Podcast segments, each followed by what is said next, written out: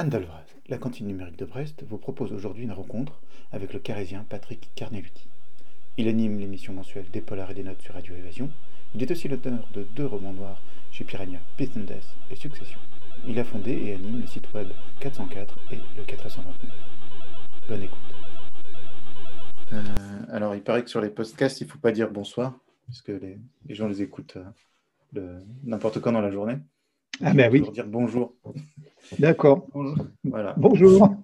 Bonjour Patrick Carneluti, euh, bienvenue, merci euh, de nous accorder du temps. Euh, et tout d'abord, est-ce que, est que tu pourrais un peu te, présenter rapidement?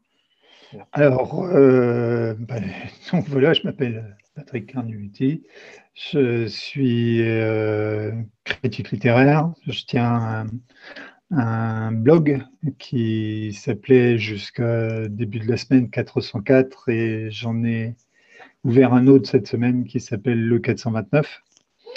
Et euh, je suis auteur aussi de, romans. Euh, j'ai travaillé très longtemps en psychiatrie. Euh, je suis plutôt de l'Est de la France. Je suis, je né à Châlons-en-Champagne et je suis venu en Bretagne parce que j'aimais la. Voilà. Voilà, mais maintenant, euh, je ne sais pas, qu'est-ce qui, qu'est-ce qui vous intéresse chez... bah, on, va, on va commencer peut-être par, euh, par, les, par les livres. Hein. Euh, tu es l'auteur de, de, deux romans noirs, de polar, je ne sais pas comment tu, tu les qualifies. Romans noirs. Romans noirs. Donc, Peace and Death et Succession. donc, le, euh, moi, personnellement, j'ai lu Succession que, j'ai bien, bien apprécié. Et puis, euh, donc, j'ai encore à découvrir euh, le premier.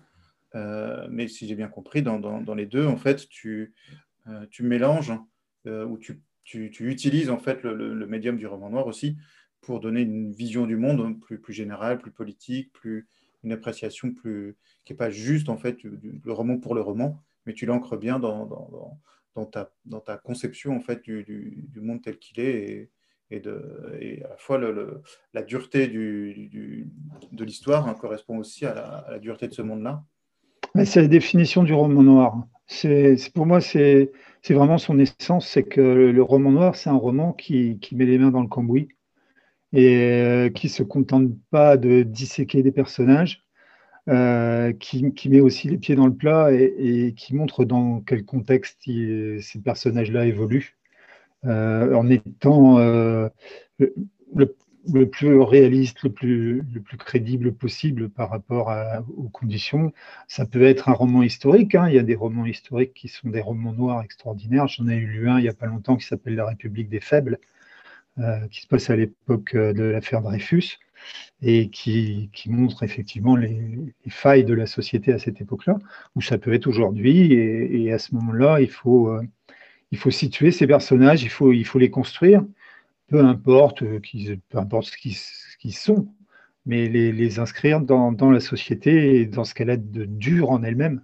Il n'y a pas que les méchants, il y a aussi la société qui fait que euh, il se passe des choses qui, qui font réagir les gens. Donc euh, voilà, c'est l'essence, pour moi, c'est l'essence du roman noir, c'est d'avoir un regard politique sur, euh, sur ce qui se passe autour, euh, sociologique, politique. D'accord. Et donc tu, vas, tu, tu, as, tu, as, écrit un troisième roman qui devrait sortir très bientôt, là hein? Au mois de mai, oui. Et le, ouais, sera Jusqu'au bout, Cyprien. Jusqu'au bout, Cyprien. Ouais, jusqu'au bout, virgule, Cyprien. C'est oui, c'est un roman, un roman, roman tout court, qui, qui sera plus, euh, qui se passera en France, euh, ce coup-là, et qui, euh, qui, raconte les aventures d'un médecin généraliste le dernier jour de, ce, de sa carrière, dans une zone qui est un désert médical. D'accord. Que... Et, euh, et donc, le, le, le, premier roman se passait euh, en Amérique, si je ne me trompe pas, en Amérique, en France et... Et au Canada. Et au Canada, c'est ça. Euh, ouais. Le deuxième, c'était en France et en Afrique. Hein. Oui. Voilà, avec euh, le, le, contexte de, la France-Afrique aussi et de, voilà, de ces, de, ces, de, ces, longues relations de, entre, entre la, France et ses, anciennes colonies ou des, avec des formes de, colonisation économique qui perdurent. Hein. De corruption même. Soyons, soyons clairs. c'est plus, on n'en est plus à la colonisation, là, on est à la corruption pure et simple. Euh, comme, euh, comme on il y en a, il y a, il y a de multiples affaires hein, qui, qui, qui, sont en train d'être à l'étude chez, chez, les juges et, qui sortiront un jour ou l'autre, euh, comme Uramine, comme euh, des affaires comme ça, où, euh, il y a effectivement des, échanges d'argent entre, entre la France, l'Afrique, l'Afrique, la France.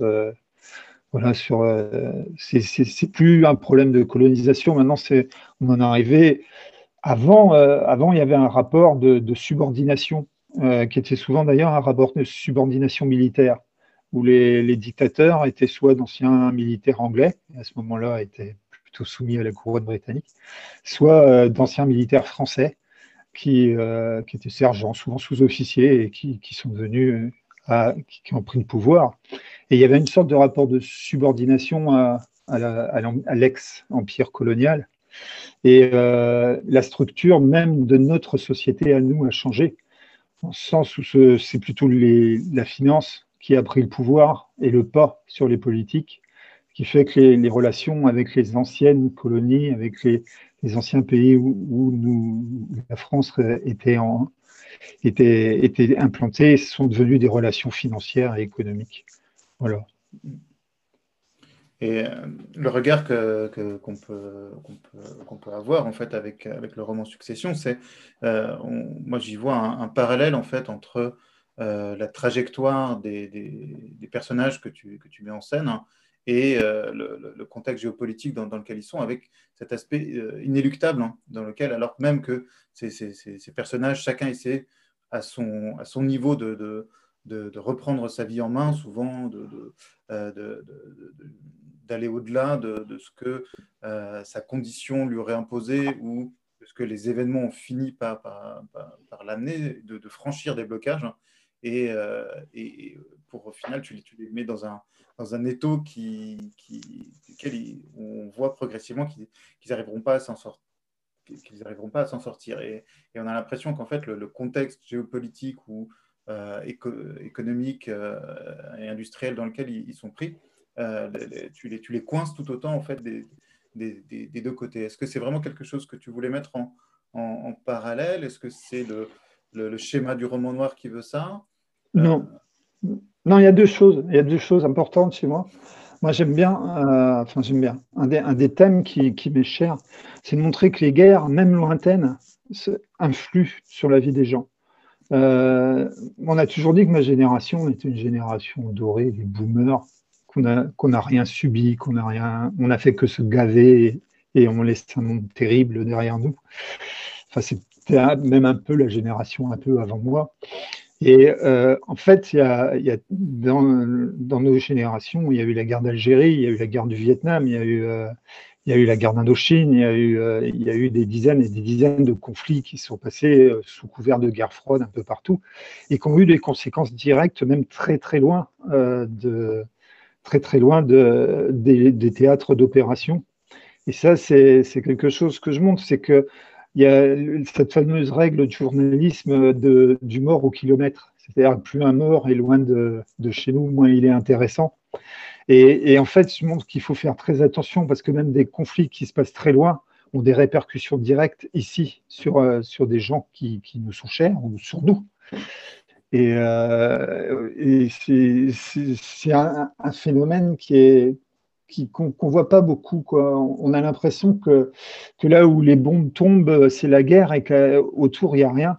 Là, c'est pour montrer directement, par exemple, le problème des réfugiés syriens, c'est que bien sûr, il n'y a pas la guerre chez nous, mais il se pose le problème de que fait-on des réfugiés Et c'est cette guerre-là qui est loin, dont tout le monde. Personne n'en avait rien à faire quand ça a commencé, quand, euh, quand elle euh, continuait de, bombarder les quartiers, euh, etc. Tout le monde s'en foutait. Et là, tout d'un coup, on se retrouve avec des, effets concrets de la guerre qui, est là.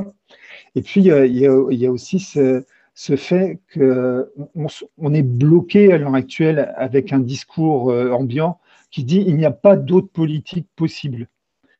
et ça, ça, date de Thatcher, c'est le fameux Stina, etc. Et j'ai l'impression que la société avance un peu comme ça en se disant de toute façon, on n'a pas le choix. Et là, on voit qu'on va vers un précipice écologique, qu'on on, va droit dans le mur, mais qu'on y va parce qu'on se dit que de toute façon, on est pris dans les, mâchoires d'un étau et que, eh ben, ma foi, à quoi ça sert? Autant en profiter du peu qui nous reste, etc. Et puis, euh, et puis on verra bien. Donc, il y, a ces deux, ces, deux versants-là.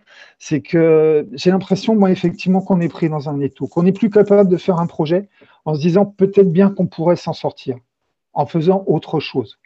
Parce que le discours actuel est tel que on est pratiquement comme au bon vieux temps de l'Union soviétique qualifié de, fou quand on dit euh, mais il y a un autre monde possible, il y a une autre façon de faire qui est possible. Et, à ça, on répond bah non, vous n'êtes pas raisonnable. La seule façon de faire, bien sûr, c'est celle que nous dictent la technocratie, la finance, etc. Parce que cette machine-là est devenue tellement folle peut pas s'arrêter, parce qu'effectivement, ça, ça, les conduirait à la catastrophe. Mmh. Donc effectivement, il y a, un phénomène euh, d'inéluctabilité, mais qui n'est pas forcément euh, dû, euh, qui n'existe pas forcément. On nous a convaincus que c'était inéluctable. Et donc dans, ton, dans, ton, nouveau roman, tu dis que c'est un roman et plus un roman noir. Est-ce que tu, crées cette, alternative hein? tu, ouvres en tout cas une possibilité je suis, un petit peu plus pessimiste que ça. Euh, je laisse des ouvertures, je laisse des ouvertures, mais j'y crois pas beaucoup. Je crois que euh, ça part très très mal. Je m'aperçois, euh, par exemple, il n'y a, pas très longtemps, je, me suis, je réfléchissais comme ça, et, je me suis dit que l'arsenal mondial nucléaire était dans les mains de fous dangereux c'est quand même extraordinaire. On trouvait Trump, on trouvait euh, Boris Johnson, on trouvait, euh, enfin, des, gens, on trouvait des gens comme Poutine qui sont une conduite impérialiste de la, politique, euh, des gens comme Macron qui sont pas très très équilibrés. Et là, on, se dit mais c'est quand même pas possible quoi. Ils ont de quoi faire sauter 40 fois la planète. Et donc je, je suis pas très optimiste, mais dans mes romans, dans mon roman, dans Succession, il y a quand même un moyen, une issue, peut-être. D'accord. Je vais. Euh, est-ce que je peux poser une question à Patrick? Oui, oui, bien sûr. Euh, je me demandais, euh, est-ce que c'est votre passé dans la psychiatrie qui vous a fait vous tourner vers le roman noir ou c'est juste une passion Mm, non. J'ai toujours lu. Toujours, toujours, toujours, toujours, toujours. Depuis tout petit, je lis. Et j'ai lu de tout, de tout. Mais depuis euh, une bonne trentaine d'années, je lis principalement des romans noirs. Et bah, effectivement, ça, ça, ça, a un peu aiguillé la vie de mes personnages. Mais avant toute chose, avant de me dire je vais raconter un meurtre ou je vais raconter un, euh, des personnages qui sont pris dans, dans, un étau, comme disait Josquin, ou, ou, qui sont pris au piège, ou qui sont enlevés, etc. Moi, moi j'ai des personnages qui viennent, ce sont des personnages, et ces personnages-là, ils vivent dans, ils vivent dans une société. Et c'est un petit peu eux qui, au fur et à mesure, me racontent leur histoire.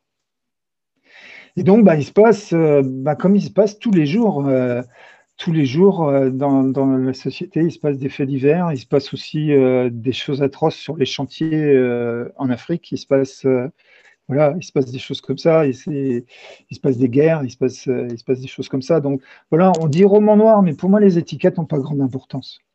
Mmh. je me dis pas tiens, je vais écrire un roman noir, ou je vais écrire un polar, ou je vais écrire un roman policier. je raconte une histoire. Après voilà L'étiquette, c'est plus du commercial que véritablement quelque chose qui des très mauvais romans noirs et des très très bons romans euh, blancs. Et voilà, c'est pas. Donc moi, j'espère juste raconter une histoire et puis intéresser les gens avec mon histoire.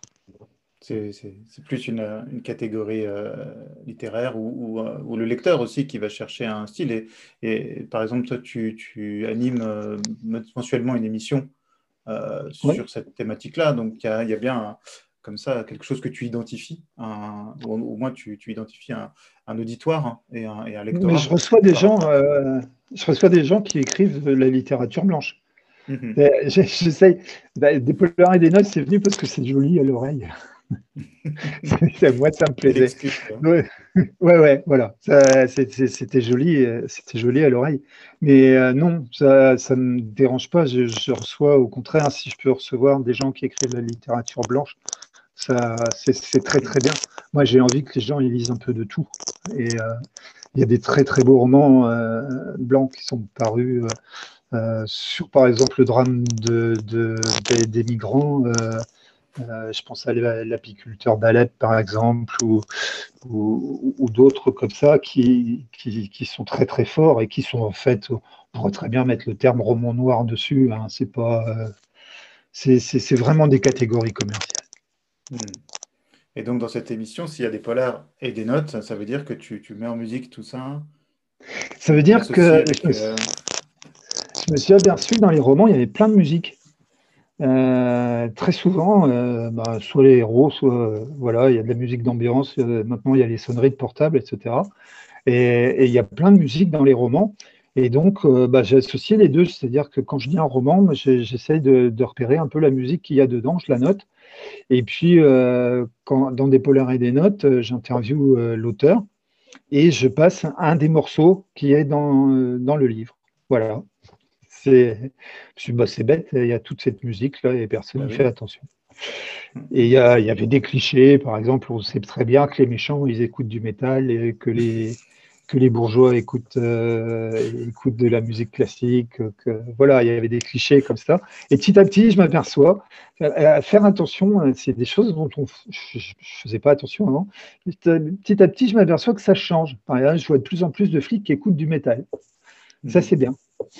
il, y a, une évolution. Dans on n'est pas plus forcément psychopathe quand on écoute du métal. Donc, euh, tu, vas, tu vas bientôt tenir un stand au Hellfest hein ah, J'adore le Hellfest, j'adore le métal, donc moi, ça m'arrange. Mais, euh, et il y a aussi des psychopathes qui écoutent du classique maintenant. Hein. Serait-ce que chez Bernard Minier, euh, il écoute Mahler, je crois, son tueur en série. donc, on arrête avec les clichés. Euh, Arrêtons avec les clichés. C'est la résolution de l'année 2021. Euh, bah, si on pouvait, ouais. Ouais, ouais, si on pouvait.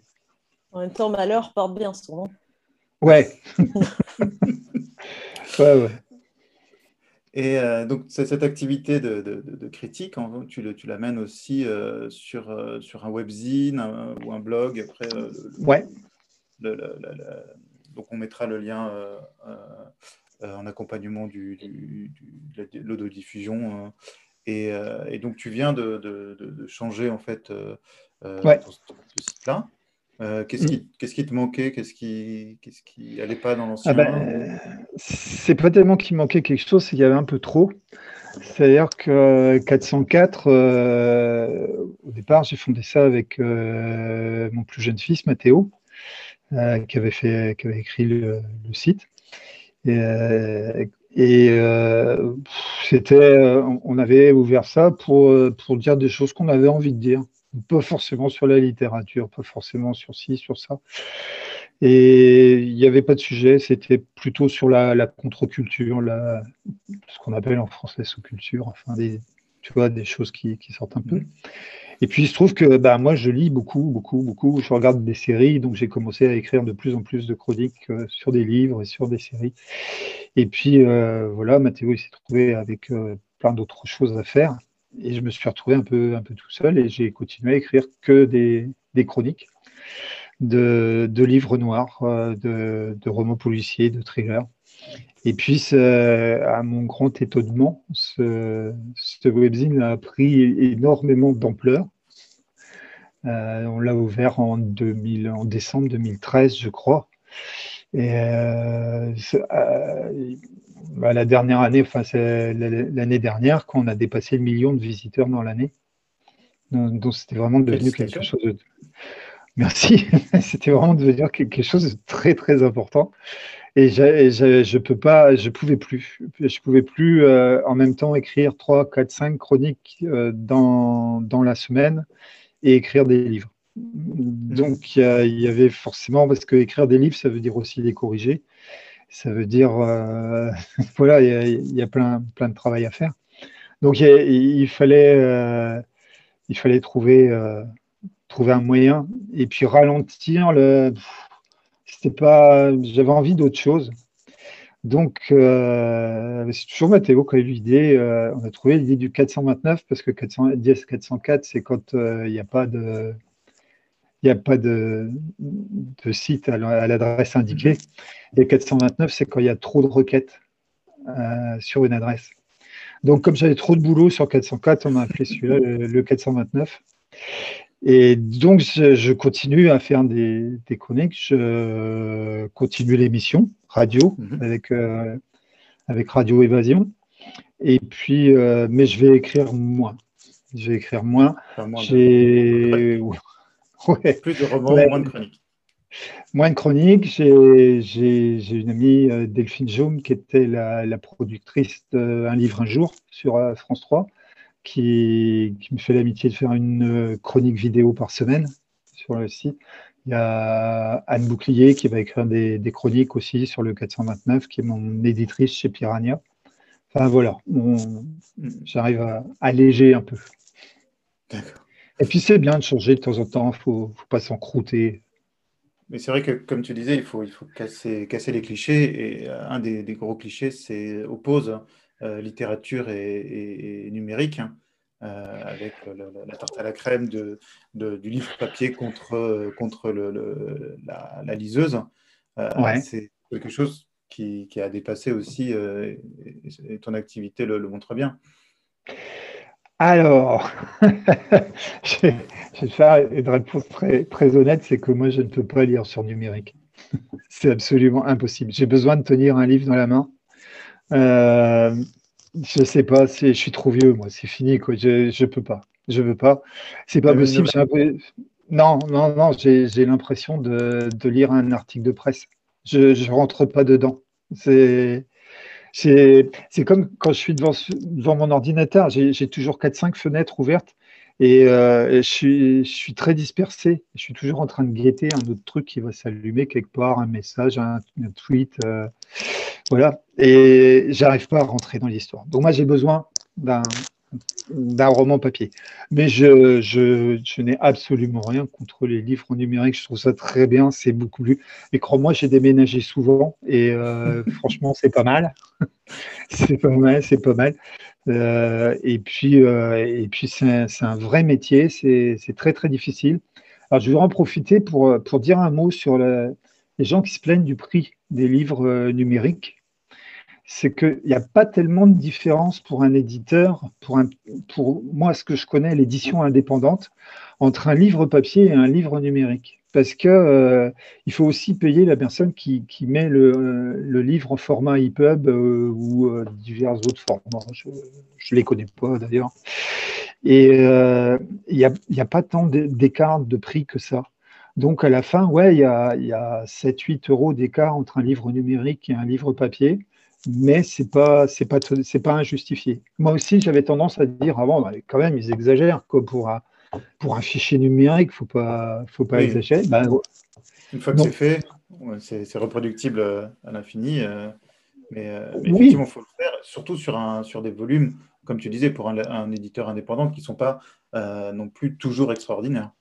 Ben voilà, plus ça vient, plus, plus les, les volumes sont faibles. C'est-à-dire que c'est très très rare maintenant les, les, livres qui dépassent les 1000 exemplaires vendus. Mm, mm. C'est vu le nombre de livres qui sont offerts, il euh, faut, se rendre compte euh, qu'en France, en 2018, il y a eu 225 livres qui sont sortis tous les jours, dimanche et jours de fête compris. Il y a eu presque plus de 82 000 livres publiés en France. Et, ils atterrissent tous chez toi? Eh bien, pas tous chez moi, parce que là-dedans, il y a tout. Quoi. Il y a les manuels scolaires, il y a les. Donc, mais les places chez les libraires sont de plus en plus chères. Et ouais. Euh, par exemple, je crois qu'au niveau polar, euh, ce qu'on appelle littérature noire, euh, je crois qu'on est à 1600 ou 1800 titres par an en France. Donc, c'est très, très difficile d'exister, quoi. En sachant que les grosses maisons, bien sûr, on la se taille la part du lion, évidemment. Oui. Et toi, tu, tu, donc tu as une relation avec, un, avec cet éditeur de, pour, depuis deux livres, maintenant un troisième, qui s'appelle Piranha. Euh, donc c'est un, éditeur indépendant qui, euh, l'avantage, j'imagine, c'est la proximité avec, euh, avec l'équipe éditoriale. Bon, il y a des, avantages parce que voilà, en termes de poids et de, de, présence, j'imagine qu'il y a aussi des difficultés. Pour toi, c'est important d'être comme ça lié à un, indépendant. Ah, moi, j'ai ouais. absolument besoin de faire confiance aux, gens avec qui je travaille. Et euh, moi, j'ai besoin de travailler, de sentir une synergie, pas, d'être un parmi euh, des dizaines et des dizaines d'autres. C'est voilà, c'est une relation que moi j'aime bien. C'est une relation forcément professionnelle, elle est plus amicale même d'ailleurs que, que professionnelle. Que, quand on bosse, on bosse vraiment, on bosse. C'est voilà, mais j'ai confiance, ça veut dire dans les deux sens. C'est-à-dire que aussi bien euh, Anne, qui est, ma correctrice, mon éditrice, euh, peut me dire là, ce que tu fais, c'est vraiment pas bon. Euh, ta phrase, non, ça veut rien dire. Et mhm. si elle me le dit, c'est que je, sais que c'est vrai. J'ai pas à me dire, elle n'a rien compris. Voilà. Et quand elle me dit c'est bon, tu n'y touches plus parce que moi aussi j'ai tendance à dire ah mais là on pourrait peut-être faire un truc, on pourrait arranger ça, etc. Elle me dit non, là tu n'y touches plus. Ok, bon, voilà. C'est des relations comme ça qui, sont importantes parce que parce qu'on n'a pas de recul, on est incapable de juger soi-même. Si, on se demande la plupart des gens, des, écrivains que je connais, quand on, quand on se relit, on trouve ça dégueulasse ce qu'on a fait. Il faut être clair. Mm. On se dit non, c'est pas possible. Oui, et puis j'imagine qu'en plus, tu ne te relis pas qu'une seule fois. Donc, de toute façon, au bout de la dixième, c'est ça devient euh, c'est quelque chose. Tu peux plus avoir du tout la même, euh, la, même attache en fait à, un texte que, euh, que tu connais par cœur dans, toutes ces dans, toutes ces, dans, tous ses défauts en fait. Bah, il y a un moment, quand tu te surprends à, changer des choses et puis à t'apercevoir que ce que tu changes, ça n'a pas de sens, c'est ni mieux ni moins bien que ce que tu as fait avant. Là, tu te dis, ouais, il, faut un, il me faut un regard extérieur il faut que j'envoie. C'est bon là. C'est mûr, il faut qu'il y ait quelqu'un qui me dise ouais, non, là, on fait autre chose. Et est-ce que cette. Euh, je reviens à, ce qu'on disait tout à l'heure euh, de, la relation entre, euh, entre musique et, roman. Et est-ce que toi-même, tu, tu, utilises en fait la musique dans, ta, dans, dans ton écriture? Est-ce que, tu, est que tu écoutes de la musique? Est-ce que tu l'insères en fait dans, euh, dans, des scènes, par exemple? Alors j'en écoute quand j'écris, toujours. Euh, ça peut être n'importe quoi, hein. ça peut être euh, du classique, ça peut être du baroque anglais, ça peut être, ça peut être du métal, ça peut être du Igor par exemple, ça peut être du rock beaucoup plus vieux, ça peut être du Johnny Winter, ça peut être du blues. et j'en mets dedans et, je m'aperçois que je dois vieillir parce que enfin, dans Peace and Death, il y, a, quand même pas mal de groupes de rock euh, des, années 60, 70, 60 à fin des années 60. Mais euh, là, dans Succession, je crois qu'il y a, il y a Reggiani. Euh, semble-t-il, oui, il y a Reggiani, mais il n'y en a pas tant que ça. C'est des ambiances, il y a, il y a des, des, chansons comme ça qui me viennent avec le personnage. Et puis, il me semble que ça colle bien. Et puis voilà. Hmm. Mais c'est pas. Euh, il y a des très bons romans sans musique dedans. Et puis, euh, il y en a des très mauvais qui sont pleins de musique. Je crois que parmi ceux, ceux qui vont nous, écouter, il y, a, beaucoup de gens qui, travaillent en musique avec un fond sonore. Hein. Euh, et du coup, je, je Ah non, je ne peux pas travailler avec un fond sonore. C'est-à-dire que si j'écoute de la musique en travaillant, c'est dans mes oreilles et à fond. C'est vraiment, c'est pas. D'accord. Et comme autre euh, méthode de travail, euh, euh, qu'est-ce que tu qu'est-ce que tu penses que qui dans, ta pratique pourrait être associé en fait à, ou pourrait être étendu à, d'autres à, d'autres à d'autres métiers, à d'autres activités? Moi, je fonctionne beaucoup par association d'idées. C'est-à-dire que je commence sur, un, sur une phrase, souvent. C'est une phrase qui me vient, qui est dite par un, personnage pour commencer, ou un personnage, et puis je le mets dans un contexte, et puis voilà, puis ça évolue, puis c'est lui qui me raconte son histoire, et puis, puis tel truc, ça me fait penser à telle autre chose, puis voilà, ça va s'emboîter, euh, quitte à ce que je revienne ensuite après pour réarranger les choses, parce que je me dis, bah non, là, comment, comment il peut arriver comme ça, c'est mmh. juste pas possible. Et euh, non, pas, je ne fais pas de plan, je fais pas. Euh, c'est un, un, petit peu le bazar. je, prends, des notes. Il y a plein d'auteurs qui ont des méthodes de travail, euh, comme bah, je pense à Amélie Nothomb qui, qui se lève à 4, à 4, heures du matin et qui écrit jusqu'à 9 heures et après elle n'y touche plus jusqu'au lendemain. Il y a des méthodes comme la méthode Pomodoro aussi qui, font des cycles en fait. Hein. C'est des cycles de 20 minutes par exemple. Voilà, après, je ne sais pas si vous avez. Euh, non, euh, déjà 4 heures du matin, moi je, je m'endors vers 3h, 3h30, donc je ne me lèverai pas à 4. Euh, parce qu'avant je lis, si je veux bien attendre pour lire. Et puis écrire, ben non, moi j'écris, j'écris la, journée, j'ai pas, j'ai pas d'heure, ça peut être le matin, l'après-midi, puis j'écris tant que j'ai quelque chose à dire, quoi. C'est pas.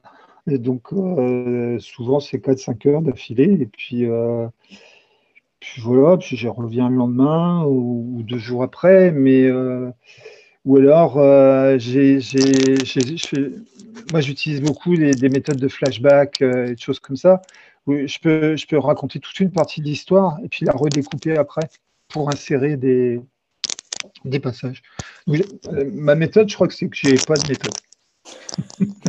C'est c'est un, petit peu fouillis. Non, c'est un bon conseil aussi. Ah, mais je crois pas qu'il faut, que, faut, pas que les gens ils, se mettent en tête qu'il y a une recette pour écrire un, un, grand roman ou, écrire un roman ou écrire une nouvelle ou écrire une histoire. Il n'y a pas de recette, il faut écrire. Euh, S'ils se trouvent à l'aise et s'ils ont absolument besoin d'écrire un plan, s'ils ont absolument besoin de, définir des personnages déjà avant, mais qu'ils le fassent. C'est ni bien ni pas bien. Euh, moi, je, n'y arrive pas. Je, ne sais pas le faire. Euh, même déjà, quand j'étais au, lycée et il fallait faire des plans pour les dissertes, j'écrivais ma disserte, je faisais le plan après parce que je ne savais jamais avant ce que j'allais raconter pendant. Donc voilà, c'est comme ça, c'est parce que ça ne servira à rien. Je sais d'avance que ce serait du pipeau, que ce que je marquerais, je ne suivrai pas ce que je, dans le plan. Donc, euh, et puis, j'y arriverai pas, moi, j'ai besoin d'être surpris. Si je ne suis pas surpris, ça ne m'intéresse plus. Si je connais la fin de l'histoire, euh, je ne vois pas l'intérêt de me la raconter. On a, on a parlé de ta, de ta présence sur, euh, sur le web, donc au travers du, du blog, du webzine et, puis de, bah, l'émission dont on peut retrouver la diffusion, qu'on peut, qu'on peut écouter après coup en ligne. Est-ce que tu as d'autres une d'autres présences sur les réseaux sociaux sur, pour des gens qui voudraient... Sur Twitter, oui. sur Twitter, j'avais un compte, j'ai un compte 404 et puis j'ai un compte perso, dont je me sers pour le 429 maintenant. sur Instagram, euh, Facebook, il y avait un compte 404, euh, mais c'est un réseau social que je n'aime pas du tout. Donc, euh, je pense que je vais arrêter de m'en servir complètement. Et puis voilà. Et puis, bah, effectivement, ouais, le, net, on s'en sert tout le temps parce que je suis en relation avec euh, les maisons d'édition qui vont me proposer des bouquins ou, j'ai besoin, par exemple, d'interviewer, d'inviter des auteurs pour l'émission. Donc, il faut bien que je les contacte. Donc, je vais passer par, euh, par l'attaché de presse, dont j'ai le mail, et puis voilà, elle me met en relation avec l'auteur, et puis euh, voilà, on se, on se débrouille. Et euh, sur le net, et eh ben, heureusement que le net est là parce que depuis un an, euh, on enregistre l'émission euh, via un, logiciel qui s'appelle Zencastre. C'est-à-dire que jusqu'à février 2020, j'allais au fou à Radio Évasion dans les studios. Mais avec le confinement et tout ça, ça n'a plus été possible. Donc, euh, il y a Pierre-Yves, mon technicien son, euh, mon, complice sur, euh, sur l'émission, qui a trouvé une idée géniale. C'est un, logiciel qui s'appelle Zencast, qui fait une, sorte de salon audio où, on se retrouve et puis on peut parler avec des auteurs. J'ai interviewé un, ami auteur à Kyoto, par exemple, ce qu'on ne pourrait pas faire au téléphone. Eh ben, on peut le faire nickel avec, avec. Bon, bien sûr, il y a des problèmes techniques, des fois ça rame, c'est long, etc. Mais au moins, sans le net, euh, l'émission n'aurait pas pu exister cette année.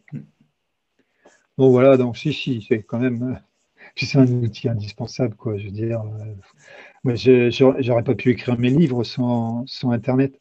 je suis jamais allé en Afrique. je suis jamais allé aux États-Unis. Donc, les paysages que je décris, il faut bien que je les vois quelque part. Et puis euh, les villes dont je parle, il faut bien que je les vois quelque part, les rues aussi. Et euh, sur Internet, j'ai tout depuis mon bureau. Moi, je ne bouge pas de carré et je suis transporté au Nord Kivu euh, dans, dans les deux minutes. Et, voilà. Donc ouais, effectivement, Internet, ça a révolutionné complètement tout l'écriture. Je m'aperçois, je peux, je peux avoir l'armement euh, des Spetsnaz ou euh, des forces spéciales américaines, euh, le poids des armes, etc. Avant, je ne sais pas combien de temps de recherche il aurait fallu pour avoir ça. Là, je l'ai tout de suite. Très bien. Ben, en tout cas, je pense qu'on va s'arrêter là pour l'enregistrement en tout cas. Et puis, ben, on te remercie beaucoup pour, pour le temps que tu nous as consacré. Et on te souhaite beaucoup de succès pour, pour, ben, pour les romans existants et puis ben, pour le prochain. Ah, j'espère aussi. ouais, bah, surtout que, ouais, parce que 404, c'était vraiment euh, quelque chose, on, on s'y attendait pas du tout. Mais euh, là, bon, on verra. Je sais pas, euh, voilà, c'est bon, c'est, on n'a plus, plus la pression pareille après.